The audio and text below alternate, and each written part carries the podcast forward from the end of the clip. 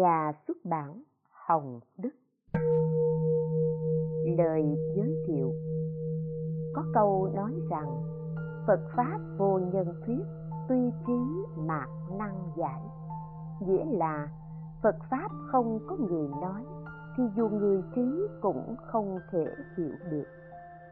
Người tu tập theo pháp môn tịnh độ thì phải nắm vững giáo nghĩa pháp môn mà mình đang tu tập. Thông qua ba kinh một luận tịnh độ. Nhưng đối với hàng phật tử tại gia, để làm được điều này quả thật không hề dễ dàng. Vì cuộc sống thế tục biết bao nỗi lo toan bận rộn.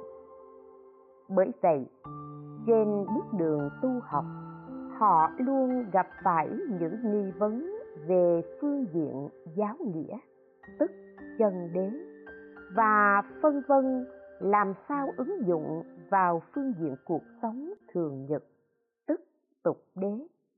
Từ những nghi vấn đó, họ đã mạnh dạn đặt câu hỏi với pháp sư tịnh tông, bằng trí tuệ uyên bác và lòng từ bi bao la.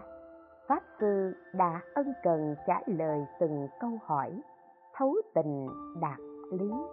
Rõ ràng tường tận, khiến ai nấy thấy đều hoan hỷ.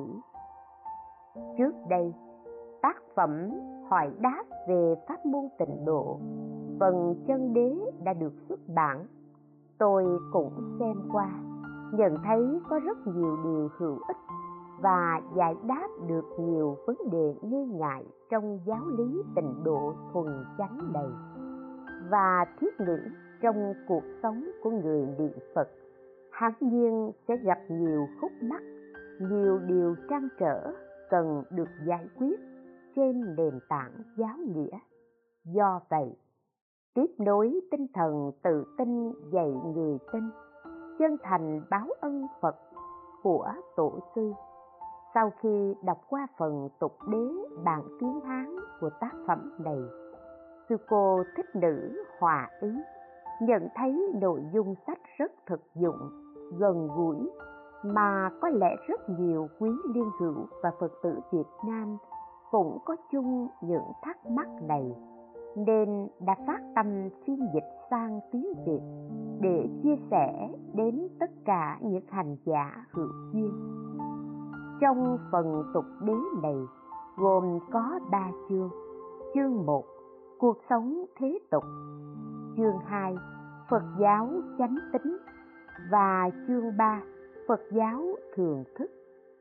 Chương một, gồm các mục, lợi ích thế gian, quan hệ gia đình, công việc, cuộc sống, ra khỏi phiền não. Chương hai, gồm các mục, xây dựng chánh tính, quy y tam bảo, hiện tượng kỳ dị. Chương 3 gồm các mục nhân quả luân hồi, danh tướng phật giáo nguyên cứu giáo nghĩa, nghi quỷ hàng ngày và lựa chọn giáo pháp.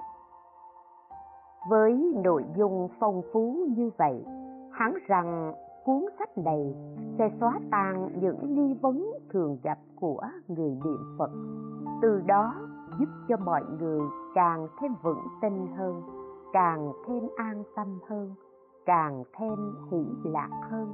Trên bước đường trở về quê hương cực lạc. Sau khi bản dịch hoàn tất, sư cô có trình lên và thỉnh tôi xem qua, chứng minh rất tán thán tinh thần hoàng pháp của sư cô. Tôi viết đôi dòng tạm gọi là lời giới thiệu và cũng mong rằng quý thầy, cô trong ban dịch thuật tịnh độ sẽ có thêm những dịch phẩm về pháp môn tịnh độ để cho pháp âm của Phật A Di Đà lan tỏa khắp muôn nơi. Huệ Nghiêm, đầu thu năm nhâm dần 2022, Hòa thượng Thích Minh Thông, Viện chủ luật viện Huệ Nghiêm.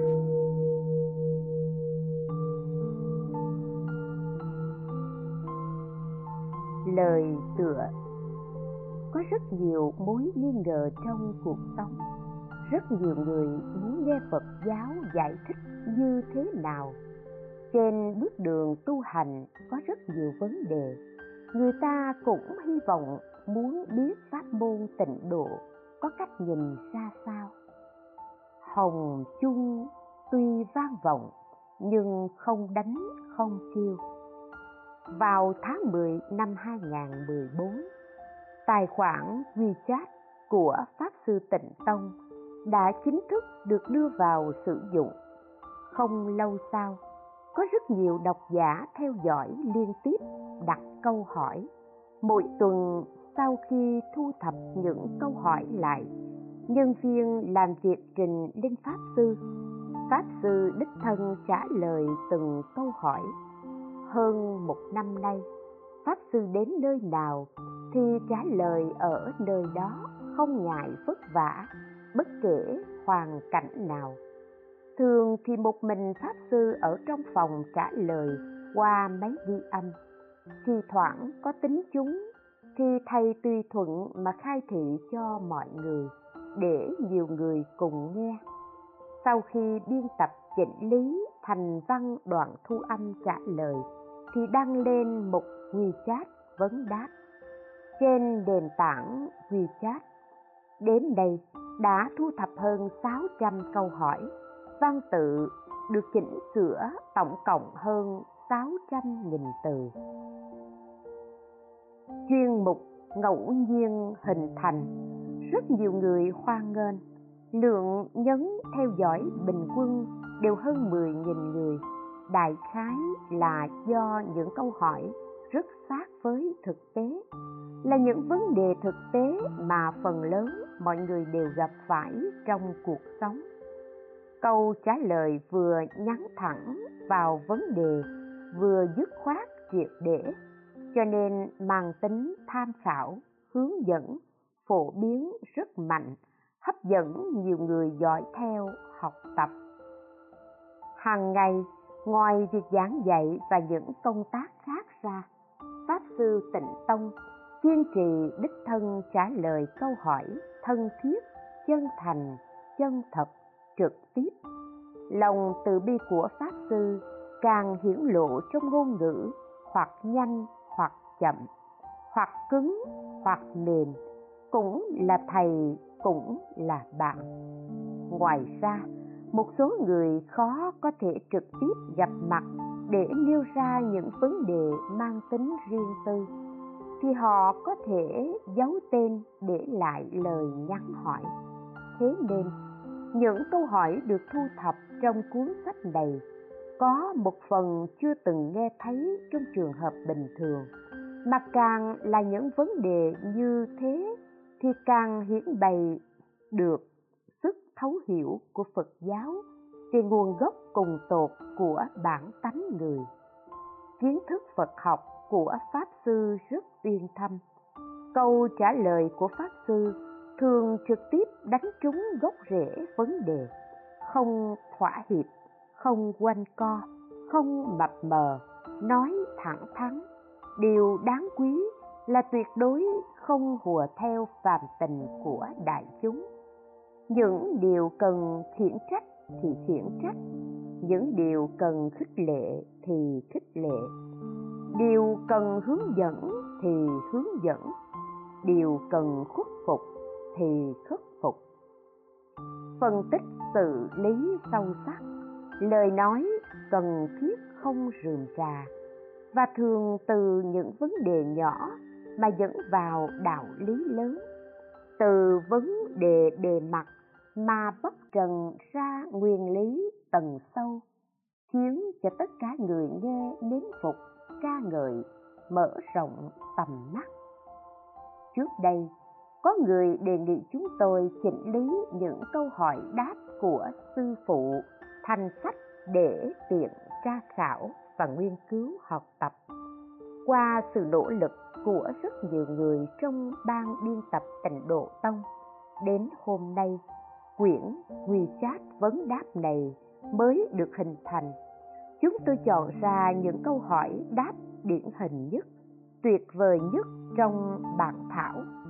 Cố gắng chỉnh sửa nhuận sắc nội dung văn nói, sao cho trong sáng mạch lạc, đồng thời chia thành hai thiên là thiên chân đế và thiên tục đế. Chân đế gồm các chương như giáo nghĩa tịnh độ, tâm hành niệm phật, lợi lạc hữu tình, vân vân. Thiên tục đế, phân làm các chương như cuộc sống thế tục, phật giáo chánh tính, phật giáo thường thức, vân vân. Những câu hỏi đáp căn bản này bao gồm những vấn đề thuộc các phương diện trong cuộc sống thế tục và tu trì phật pháp nhấn mạnh, tính thực dụng, rất thiết thực phổ quát, cũng đầy đủ tính thời đại.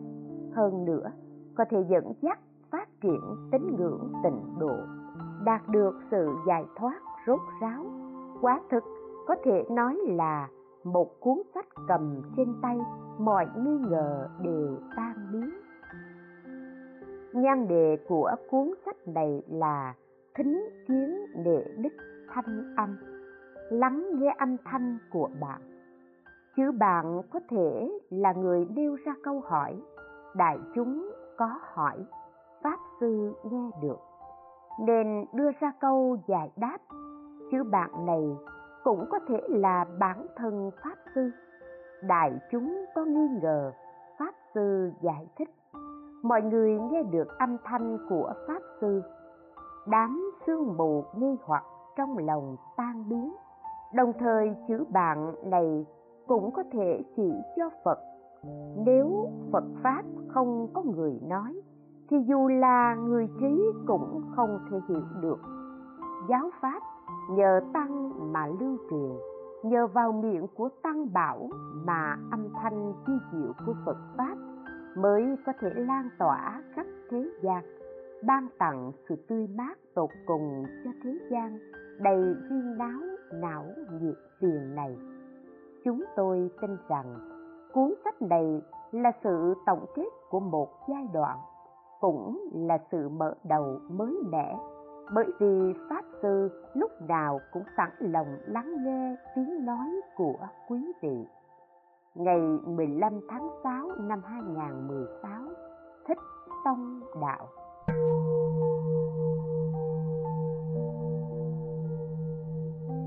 Chương 1 cuộc sống thế tục. Một nhỏ lợi ích thế gian. Niệm phật có thể cầu lợi ích thế gian không? Hỏi, niệm sáu chữ danh hiệu có thể cầu lợi ích thế gian có được không? Ví như cầu con cái, trị bệnh, vân vân. Đáp, được bạn có thể đọc quyển niệm phật cảm ứng lục từ tập 1 đến tập 5 đặc biệt là lời tựa trong tập 1 đã nói rất rõ ràng. Vốn dĩ, niệm phật có hai lợi ích ở hiện tại và đương lai. Lợi ích đương lai là vãng sanh thành phật. Lợi ích ở hiện đời là trị bệnh. Vân vân, vô lượng, vô biên tổng kết lại có 15 việc, như là cầu con cái trị bệnh, xua đuổi ma quỷ, tiêu tai, tránh nạn, vân vân. Những việc này thì có cầu tất ứng, cho nên niệm phật không chỉ được vãng sanh không thôi đâu, mà các lợi ích hiện đời đều có thể niệm phật để cầu nguyện.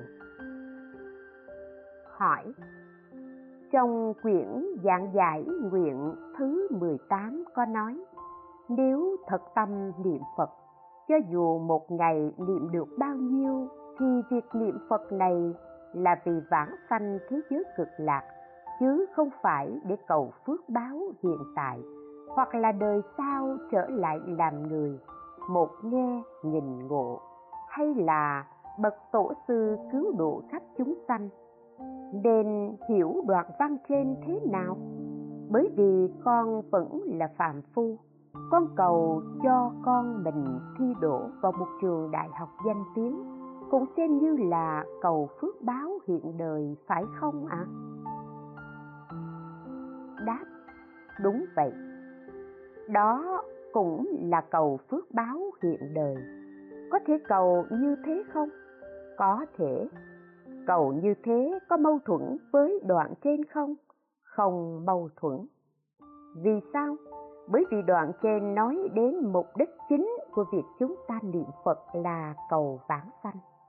Nếu bạn chỉ muốn cầu cho con cái thi đỗ vào một trường đại học tốt, bạn không muốn vãng sanh, chỉ cầu phước báo hiện đời, như thế thì lại có mâu thuẫn. Nguyện vọng hiện tại của bạn trên căn bản là cầu vãng sanh. Đồng thời cũng mong muốn đức phật gia hộ, hiện đời được tiêu tai tránh nạn, tăng phước an lành. Như vậy, đương nhiên là được, cũng không có gì mâu thuẫn. Cho nên, nghe thị tri thức nói, cần nắm được trọng điểm. Hai, niệm phật thế nào mới có thể đạt được lợi ích hiện đời? Hỏi, con tin niệm phật sẽ có lợi ích ở đời hiện tại. Ví dụ như cơm no áo ấm, mọi việc an lành, thuận lợi. Nhưng phải niệm phật thế nào mới đạt được những lợi ích này? Trước mắt, trong cuộc sống của con, vẫn có việc không như ý, con cái không nghe lời bệnh tật hoành hành, vân vân. Có phải là do công phu không đủ? Mặc dù lúc bận rộn hay khi rảnh rỗi đều không cản trở việc niệm phật, nhưng tập khí của con là làm bất cứ việc gì cũng muốn làm thật tốt, nên cũng không có nhiều thời gian nghe kinh, thực hành cũng hơi kém. Có phải vì nguyên nhân này nên hoàn cảnh của con vẫn không hoàn toàn chuyển biến không? Đáp. Về phương diện tín ngưỡng của bạn, đặc biệt là lời dạy của đức phật về cuộc đời là khổ. Phải nhàm chán muốn lìa khỏi ta bà, vân vân. Bạn vẫn cần phải tiến thêm một bước nữa để nhận thức sâu sắc hơn nếu như bạn có suy nghĩ như thế, thì có lẽ cả đời đều rất thất vọng. Tình trạng cuộc sống của bạn đã rất tốt rồi. Có cơm ăn, có phật để niệm, cuộc đời viên mãn còn có điều gì không vừa ý nữa. Trước mắt thì bạn đang ở trạng thái tốt nhất, an ổn nhất. Hãy vui vẻ đón nhận. Vì sao? Bởi vì thứ của riêng bạn, những gì của riêng mình là tốt nhất. Điều tốt của người khác thì có liên quan gì đến bạn đâu. Giống như cội cây, những gốc cây xung quanh nó sinh trưởng như thế nào, có liên quan gì đến nó không? Bạn trưởng thành thế nào thì mới chính là thế đó. Cho dù không phải là tốt nhất nhưng đó cũng là hợp lý nhất. Tất cả những gì xảy ra với chúng ta, gia đình, công việc, tất nhiên là trạng thái này. Bước đầu tiên của việc học phật là phải tin nhân quả. Đối với tất cả mọi việc, đều không oán than, không hối hận. Cam tâm tình nguyện tùy thuận tiếp nhận một cách vô điều kiện đón nhận toàn bộ. Nói như vậy, thì sao lại có công phu hay không công phu? Nếu muốn gia tăng công phu để thay đổi hoàn cảnh thì khó mà được như ý nguyện. Chỉ có hoàn toàn thuận theo, tiếp nhận hiện thực. Trạng thái tâm lý như vậy mới gọi là tin nhận và thuận theo sự cứu độ của phật a di đà mới gọi là chân thành niệm phật. Trong các tình huống như thế, bạn niệm phật thì tự nhiên nhân duyên sẽ thay đổi, không cần phải đặt ra mục tiêu trước. Diện tích nhà của tôi là 80 mét, tôi muốn đổi thành 120 mét vuông. Điều này e là khó mà thực hiện được. Phải nghĩ rằng, tôi ở trong căn nhà 80 mét vuông là đã tốt lắm rồi. Hoàn cảnh của con vẫn không hoàn toàn chuyển biến. Chỉ cần niệm phật thì về cơ bản hoàn cảnh đã thay đổi rồi. Sao lại có chuyện không thay đổi cơ chứ? Môi trường ở thế giới ta bà đã chuyển thành môi trường thế giới cực lạc. Bạn vẫn nói là không có sự chuyển biến nào vậy bạn muốn nó chuyển như thế nào thì mới gọi là chuyển? Chỉ là lòng tin của bạn không đủ. Chuyển thành môi trường thế giới cực lạc rồi. Vì sao tôi vẫn mắc bệnh? Vì sao tôi vẫn già? Nếu không già, không bệnh, thì bạn có bằng lòng vãng sanh không? Dấu rằng nội tâm của chúng ta đã thay da đổi thịt, ta bà chuyển thành cực lạc, luân hồi chuyển thành vô lượng thọ. Vô minh ngu si chuyển thành quang minh của đức phật, tựa như trong di đà yếu giải của đại sư ngầu ích giảng. Một câu phật hiệu, xoay chuyển đời ngũ trượt thế nhưng, xác thân hiện báo của chúng ta ở thế giới ta bà này vẫn cần phải tiếp tục diễn tuồng cho bạn thấy tướng suy hao của sanh già bệnh chết.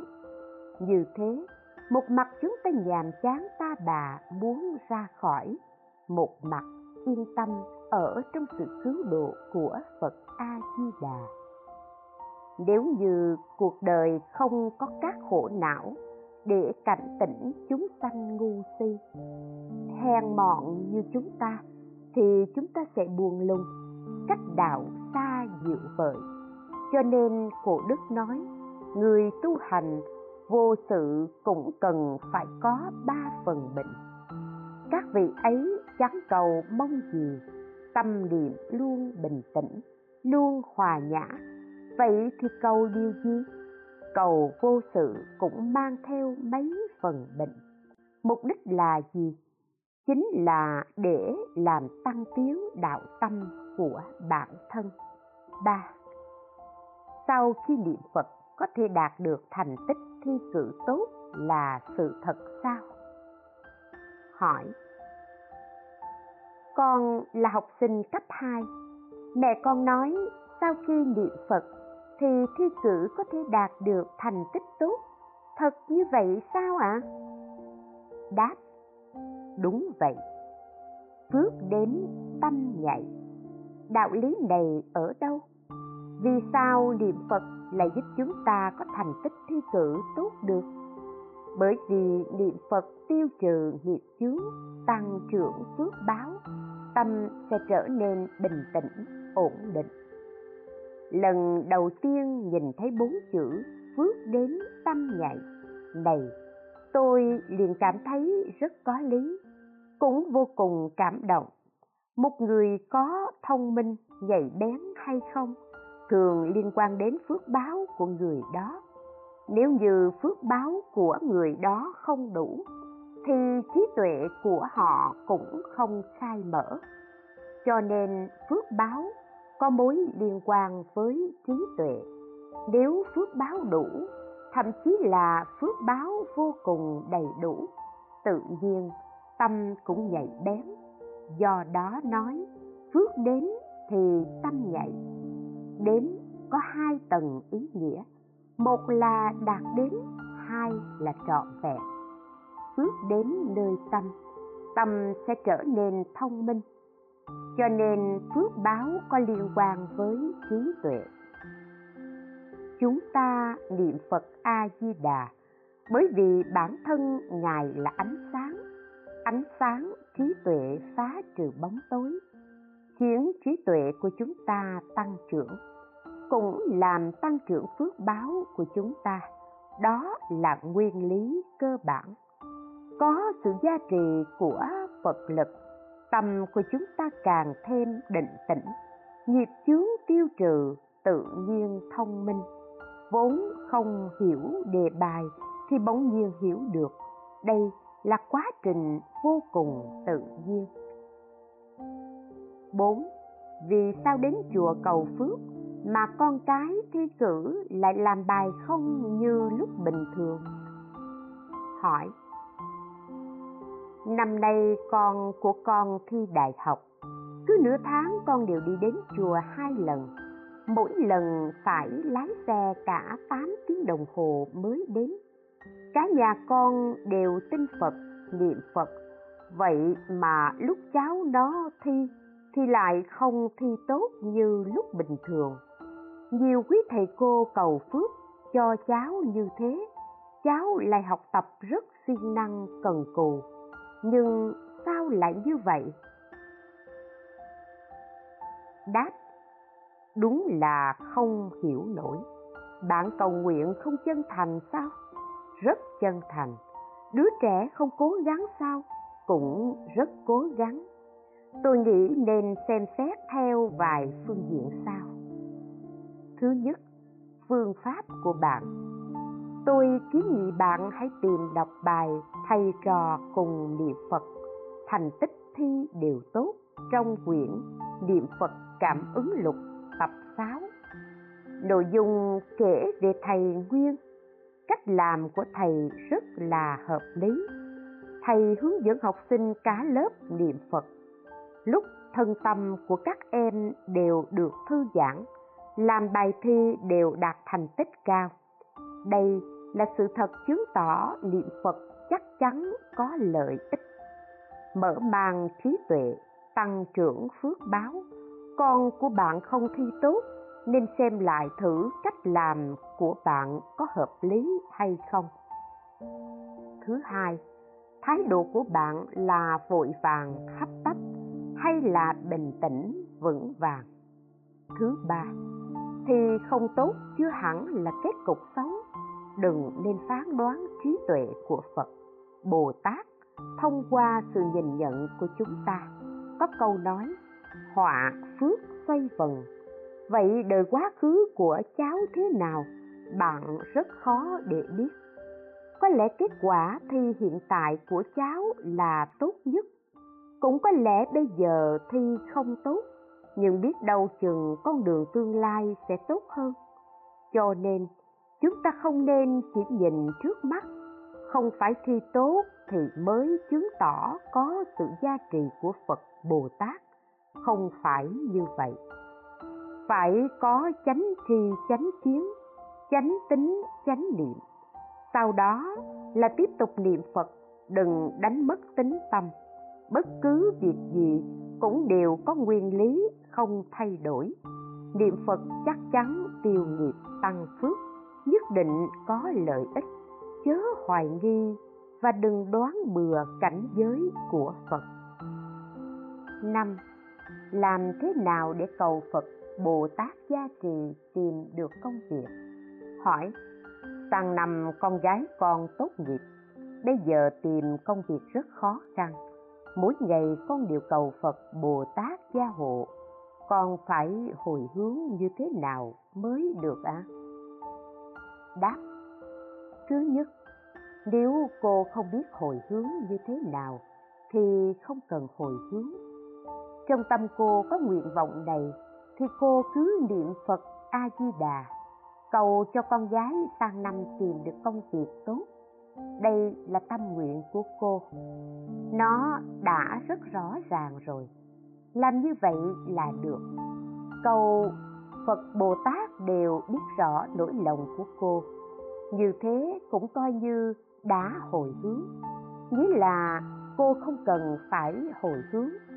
Cô có tâm nguyện đầy thì chính ngay nơi tâm nguyện đó đã là hồi hướng rồi. Thứ hai, nếu muốn hồi hướng, cô có thể đọc lời hồi hướng rất đơn giản. Ví dụ, mỗi ngày sau khi niệm phật xong, buổi tối khấn nguyện một câu. Nguyện đem công đức con niệm phật, hồi hướng cho con gái con tên là tìm được một công việc tốt nói một câu đơn giản như vậy là được rồi. Không cần dùng những từ ngữ bóng bẩy, mượt mà. Gọi là công việc tốt, nghĩa là phù hợp với chuyên ngành của cháu. Và phải tránh nghiệp tránh mạng, chứ hoàn toàn không phải công việc tốt là có thu nhập cao thế nào. Công việc nào phù hợp với phước đức, phước phần của cháu tương đối yên ổn là công việc chính đáng cháu thích thú thì đều được 6. Cư sĩ tại gia kiếm tiền như thế nào mới hợp lý? Hỏi Tuy niệm Phật đã được vài năm rồi, thế nhưng con vẫn rất xem trọng tiền bạc. Xin hỏi Pháp Sư, cư sĩ tại gia nên làm sao kiếm tiền và sống một cách hợp lý? Đáp Thứ nhất, phải tin nhân quả. Tiền nên kiếm thì kiếm, tiền không nên kiếm thì đừng kiếm ví dụ những ngành nghề như sát sanh buôn bán chất cấm mại dâm những công việc không hợp pháp này gây tổn hại cho xã hội thì không nên làm thứ hai siêng năng bố thí. Bố thí sẽ đem lại quả báo giàu có. Không nên nói rằng, đợi khi tôi kiếm tiền được rồi thì mới đi bố thí. Mà lúc nào, nơi nào cũng có thể bố thí dựa trên khả năng của bạn. Giả sử nhìn thấy cụ già đang túng thiếu mà trong tay bạn có chút ít thì lập tức lấy ra cho phải nuôi dưỡng thói quen bố thí, lúc nào, ở đâu đều bố thí được. Thứ ba, phải tiếc phước. Có người kiếm được chút tiền liền bắt đầu ăn tiêu phung phí, vừa nhìn liền biết đó là tướng tán gia bại sản. Tiếc phước nghĩa là phải dùng tiền vào việc thích hợp. Thứ tư, phải tu phước bố thí cũng là một cách tu phước. Ngoài ra, phải gieo trồng phước điện đối với tam bảo, cha mẹ, người nghèo khổ, người yếu đuối. Thứ năm, phải hiểu được tùy duyên. Có thể kiếm được bao nhiêu tiền thì đó cũng là số mệnh. Người bình thường chắc chắn muốn trở thành tỷ phú, triệu phú. Nhưng những việc này đều không phù hợp với thực tế chỉ tự mình chuốc lấy đau khổ, tự mình sầu não mà thôi cho nên, nếu là tiền của bạn, dù bạn không kiếm thì nó cũng tự đến 7. Làm thế nào để giải quyết chuyện tình cảm? Hỏi con không biết làm thế nào để vượt qua tính rụt rè của bản thân. Con thích một cô gái, Thế nhưng lại không biết phải bày tỏ tình cảm của con ra sao. Đáp, việc này không có liên quan đến phật giáo. Nhưng mà tôi nghĩ nếu như bạn đã thích cô gái đó, thì sớm muộn gì cũng sẽ có cách để bày tỏ. Nếu bạn hỏi tôi vấn đề này tôi muốn nhắc nhở bạn vài điểm. Thứ nhất chúng ta nhất định phải đối xử chân thành và có trách nhiệm với bản thân cũng như với người khác. Con người thường sẽ làm việc theo cảm tính. Có những thanh niên không dễ dàng nắm bắt được. Lúc ấy vẫn cần sự chân thành, thận trọng. Phải nghĩ về trách nhiệm của chúng ta không phải chỉ có nói chuyện tình cảm. Chuyện này sẽ gặp khó khăn giữa chừng. Không hẳn sẽ luôn thuận lợi, suôn sẻ. Cho nên cần phải suy nghĩ cặn kẽ. Nhiều phương diện, chẳng hạn như hai người có thể nên duyên vợ chồng được hay không? Hạnh phúc của đôi bên có một vài yếu tố cần đảm bảo trong sinh hoạt cơ bản hay không? Như vậy thì tình cảm sẽ càng bền vững hơn. Thứ hai, tình cảm là vô thường, bởi vì tâm của con người vốn dĩ vô thường. Hiểu rõ được những điều này thì trước tiên làm việc gì cũng có sự chuẩn bị tâm lý. Bạn bày tỏ với cô ấy có lẽ đối phương sẽ tiếp nhận hoặc từ chối. Hơn nữa, bản thân bạn cũng sẽ thay đổi. Bây giờ bạn cảm thấy cô gái này rất tốt, rất thích cô ấy. Về sau có lẽ lại có một người khác xuất hiện, đối xử với bạn vô cùng tốt, lại còn xinh đẹp hơn, điều kiện tốt hơn. Bạn lại thay đổi. Đây là điều rất tự nhiên, không phải nói rằng tôi vô cùng yêu cô ấy, nên nhất định không xảy ra chuyện đó. Tựa như bạn mua đồ vậy. Bạn mua được một món đồ rẻ, nhưng lại có một món đồ càng rẻ hơn, chất lượng hơn. Vậy ai lại không muốn món đồ tốt hơn kia chứ? Việc này chứng tỏ là không có cảm tình với cái trước hay sao? Tương tự như vậy quan hệ giữa con người với con người cũng có sự cân nhắc. Cảm tình là điều không đáng tin cậy. Thứ ba, tôi mong là bạn có tín ngưỡng. Nếu bạn đã hỏi thì ít nhiều cũng có duyên với phật pháp. Mong bạn niệm phật nhiều. Ngoài ra, cũng hy vọng bạn cầu nguyện phật a di đà xe duyên cho bạn với một người cùng chung tín ngưỡng có duyên niệm phật, như vậy hợp thành một gia đình. Mọi người có cùng chung mục tiêu quyến thuộc thế gian, trở thành quyến thuộc phật pháp. Mục tiêu được vun bồi trên nền tảng phật pháp, càng ổn định và tiến xa hơn, mới đảm bảo tạo thành nền móng vững chắc. Tôi nghe nói tỷ lệ ly hôn hiện nay đã đạt đến 40%. Tôi không biết dữ liệu này có chính xác hay không. Bạn nghĩ thử xem, tỷ lệ ly hôn thật là cao. Hơn nữa, vẫn có bao nhiêu người đang cố gắng chịu đựng, còn có bao nhiêu người đang cố tìm biện pháp. Điều này là rất bấp bênh. 8. Người tại gia nguyện vãng sanh thế giới cực lạc có được kết hôn không? Hỏi Con muốn thành lập gia thất Thế nhưng nếu như kết hôn, lập gia đình rồi Tâm con chắc chắn bị dính mắc thế tục. Con sợ là lúc lâm chung Tâm sẽ quyến luyến vợ con. Như vậy thì trái ngược với tâm nguyện vãng sanh thế giới cực lạc. Do vậy mà con vẫn cứ mãi không dám nói chuyện yêu đương. Xin pháp sư khai thị, người tại gia muốn vãng sanh thế giới cực lạc, có được kết hôn không? Đáp, bạn nói rất chân thực, không lừa dối người. Tình huống như vậy hoặc bạn xuất gia, còn tài gia cũng sẽ không dám yêu đương.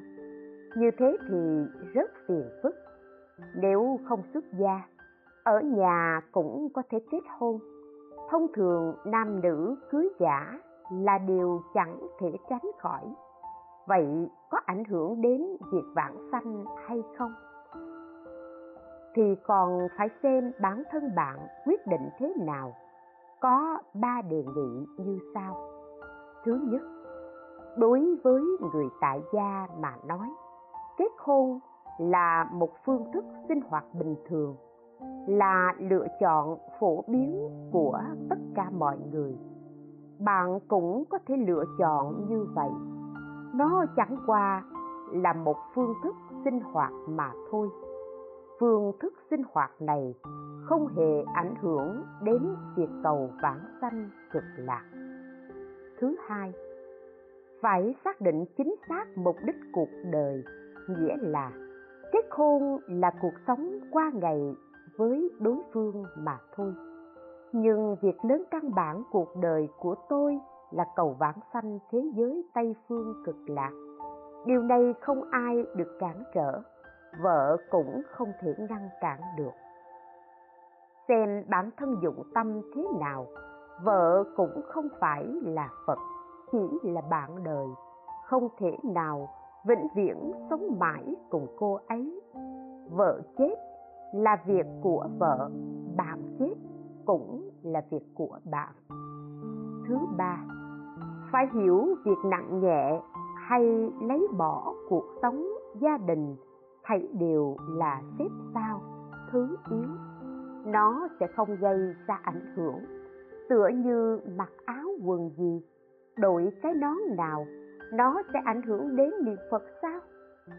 Sẽ ảnh hưởng vãng sanh thế giới cực lạc sao? Đó chỉ là thứ yếu. Quan trọng nhất là pháp thân tuệ mạng của chúng ta. Việc lớn như cầu vãng sanh cực lạc không thể bị lỡ làng. Nếu là pháp môn thánh đạo, người tại gia tu hành vô cùng khó khăn. Chúng ta tu pháp môn niệm phật thì có thể được nghĩa là cuộc sống là niệm phật niệm phật là cuộc sống. Thứ tư, hết lòng chân thành và làm tròn trách nhiệm. Nếu đã lập gia đình, vợ chồng phải sống đúng đạo lý. Người vợ thì có bổn phận của người làm vợ. Người chồng phải có trách nhiệm của người làm chồng. Bao gồm cả phương diện nuôi dạy con cái, hiếu dưỡng cha mẹ còn có trọn phần đôn luân, dự gìn luân thường. Chính, làm sao cầu nhân duyên tốt đúng như pháp? Hỏi. Con là cư sĩ nữ 35 tuổi, đến đây vẫn chưa kết hôn. Ở nhà con thường tụng kinh địa tạng, phẩm phổ môn, cũng thường niệm danh hiệu phật, thánh hiệu bồ tát quán âm linh cảm thần chú của quán âm bạch y đại sĩ. Con rất lo lắng về vấn đề hôn nhân của con. Người thích con thì con không thích họ. Người con thích thì họ lại không thích con. Do đó, cha mẹ con vô cùng đóng ruột. Con muốn cầu có một người chồng như ý đúng pháp thì phải làm thế nào ạ? à? Đáp, bạn có duyên với phật, nhưng tín ngưỡng không có chuyên nhất. Thế nên sức gia trì của phật bồ tát tương đối yếu. Tâm lực của bạn cũng không tập trung. Vậy thì bạn cầu nguyện điều gì? Tác dụng cũng hơi yếu kém. Mục tiêu căn bản của cuộc đời đó là cầu vãng sanh thế giới tây phương cực lạc điều này bạn phải xác định rõ ràng. Chuyên niệm phật a di đà cầu phật a di đà giúp đỡ bạn. Nếu như có nhân duyên, được hôn nhân, vì sao nói có nhân duyên? Có người ở thế gian là có nhân duyên. Giả như không có nhân duyên, thì cũng phải chấp nhận. Không chấp nhận, thì sẽ tăng thêm phiền não. Về phương diện tu hành thì bản thân bạn không chuyên nhất, không có mục tiêu cố định, rất tạp loạn. Xem xét từ biểu hiện như vậy thì bạn cũng chẳng dễ dàng tìm được. Về mặt tín ngưỡng, nhất định phải chuyên nhất. Ví dụ như chuyên niệm phật a di đà chuyên thì mới có sức mạnh. Cho dù chúng ta cầu điều gì, muốn có cảm ứng tốt ra sao trên phương diện tín ngưỡng nhất định phải chuyên nhất, phải thiết lập chính xác mục tiêu cuộc đời. Đó là cầu vãng sanh thế giới tây phương cực lạc. Tín ngưỡng chính xác được kiến lập rồi, thì phương hướng các cuộc đời sẽ sáng tỏ đúng đắn. Phật bồ tát sẽ gia trì cho bạn. Giống như khi đi ra ngoài, bạn hỏi đường phải có mục tiêu cố định mới dễ hỏi. Bản thân không biết rõ phải đi đến đâu, thì người khác sao có thể chỉ đường cho bạn được? Không cách nào giúp được bạn. Cho nên, đời người phải xác định rõ mục tiêu. Phàm phu chúng ta, nếu như chấp trước vào bản thân, thì sẽ chạy theo ngũ dục lục trần. Như vậy, không thuận theo pháp tánh mục tiêu cũng lộn xộn. Cho nên phải nương vào sự dẫn dắt của phật bồ tát. Pháp môn tịnh độ, lấy mục tiêu là bản sanh thế giới tây phương cực lạc. Một khi xác định mục tiêu cuộc đời, có thể nói là mọi việc đều thuận lợi. Tựa như đi trong đêm tối, ngôi sao bắc cực vừa xuất hiện trên bầu trời vậy thì bạn liền có cảm nhận về phương hướng. Tất cả sức mạnh được tập hợp lại, sẽ vận hành thuận lợi trơn tru. Nếu không xác định được mục đích cuộc đời, lan man vô định, thì rất khó đạt được lợi ích. Đây cũng xem như là câu trả lời chung về sau nếu có những vấn đề tương tự như vậy có thể dựa theo trên đây để đánh giá hỏi còn chuyên tu niệm phật được khoảng hai năm. Tuy không thể nói là tinh tấn, nhưng dường như mỗi ngày đều niệm phật tính nguyện luôn tồn tại. Thế nhưng có lúc tính nguyện không kiên định. Con từng cầu phật a di đà gia hộ, ban cho con một mối hôn sự để con tìm được một người phụ nữ học phật làm vợ. Nhưng đến nay vẫn không có cảm ứng gì. Đáp, việc này phải nói từ hai phương diện. Trước tiên phải xem số mệnh của bạn có hay không. Hôn nhân nhất định phải có duyên đời trước là điều được định sẵn. Nam hay nữ đều chắc chắn có duyên phận đời quá khứ. Nếu số mệnh của bạn không có thì rất khó tìm được một mối nhân duyên. Vậy nếu như trong mệnh không có, thì bạn cầu phật a di đà ban cho bạn một mối nhân duyên. Niệm phật có thể xoay chuyển không? Điều này cũng có thể xảy ra, nhưng tiền đề là gì? Bạn phải chân thành niệm phật, bạn phải phát tâm thành kính. Giống như chúng ta trồng hoa màu nếu ruộng hoa màu vốn đã có hoa màu, nhưng mà bạn không thu hoạch, người khác có thể giúp bạn thu hoạch về. Nếu ruộng hoa màu vẫn còn là một mảnh đất hoang vu, không gieo hạt, vậy thì thế nào? Trước tiên phải cày xới gieo trồng. Lại trải qua một thời gian mới thu hoạch được. Nhân duyên cũng như vậy. Nếu bạn vốn có nhân duyên bạn niệm phật có thể cảm ứng được khá nhanh, quét sạch một vài chướng ngại. Khi nhân duyên chín mùi rồi, thứ thuộc về bạn chính là của bạn. Nếu trong mệnh của bạn vốn chẳng có duyên phận này, bạn vẫn muốn cầu duyên phận đó, vậy tâm của bạn nhất định phải chuyển vào quỹ đạo niệm phật mới có thể cày bừa, gieo hạt lại một lần nữa cho bạn, mới có thu hoạch được. Giống như bạn nói, dường như mỗi ngày đều niệm phật. Vậy thì mỗi ngày bạn cũng chẳng niệm được bao nhiêu. Cầu cảm thông mà sức lực càng mỏng.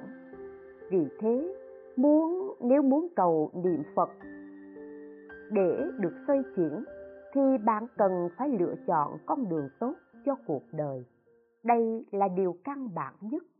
Tín ngưỡng của bạn phải đặt vào quỹ đạo. Nhận định được rồi thì đi theo phật a di đà nguyện vãng sanh thế giới tây phương cực lạc. Trước tiên, bạn phải xác định tiền đề này, rồi mới tiếp tục suy nghĩ bước tiếp theo. Con đường mục tiêu nhân sinh của bạn rất tạp loạn. Vậy thì phật làm sao đến gia trị cho bạn được? Giống như cha mẹ đối xử rất tốt với con cái. Nhưng nếu bản thân con cái không làm rõ phương hướng, thì làm sao giúp đỡ đây? Ít nhất là phải nói phương hướng bạn ở đâu. Giúp bạn thế nào thì mới giúp được bạn. Phật a di đà cũng như vậy. Ngài nói tất cả chúng sanh nên nguyện vãng sanh về nước tôi. Nếu bạn cũng mong muốn điều này, thì chế hợp với nguyện của phật lúc này, sức gia trì rất lớn mạnh. Phương hướng lớn trên con đường nhân sinh của bạn được xác định. Khi đó, sự cảm thông mới được hiển bày. Có rất nhiều người nói niệm phật không linh. Không phải là không linh, mà do không xác định rõ phương hướng cuộc đời bạn. Không lựa chọn chính xác con đường nhân sinh. Bạn cứ ở đó lừng khừng mãi lơ mơ, hồ đồ, thì làm sao đức phật gia trì bạn được? Như vậy, sự cảm ứng khá yếu ớt. Do đó, về phương diện lựa chọn con đường nhân sinh, cần thống nhất với mục tiêu căn bản của phật. Quyết định cầu vãng sanh thế giới tây phương cực lạc. Vậy thì những việc còn lại đều là chuyện nhỏ. Việc nhỏ đều giải quyết công bằng, rất dễ dàng, rất nhanh chóng cho bạn. Không tin thì bạn cứ thử xem.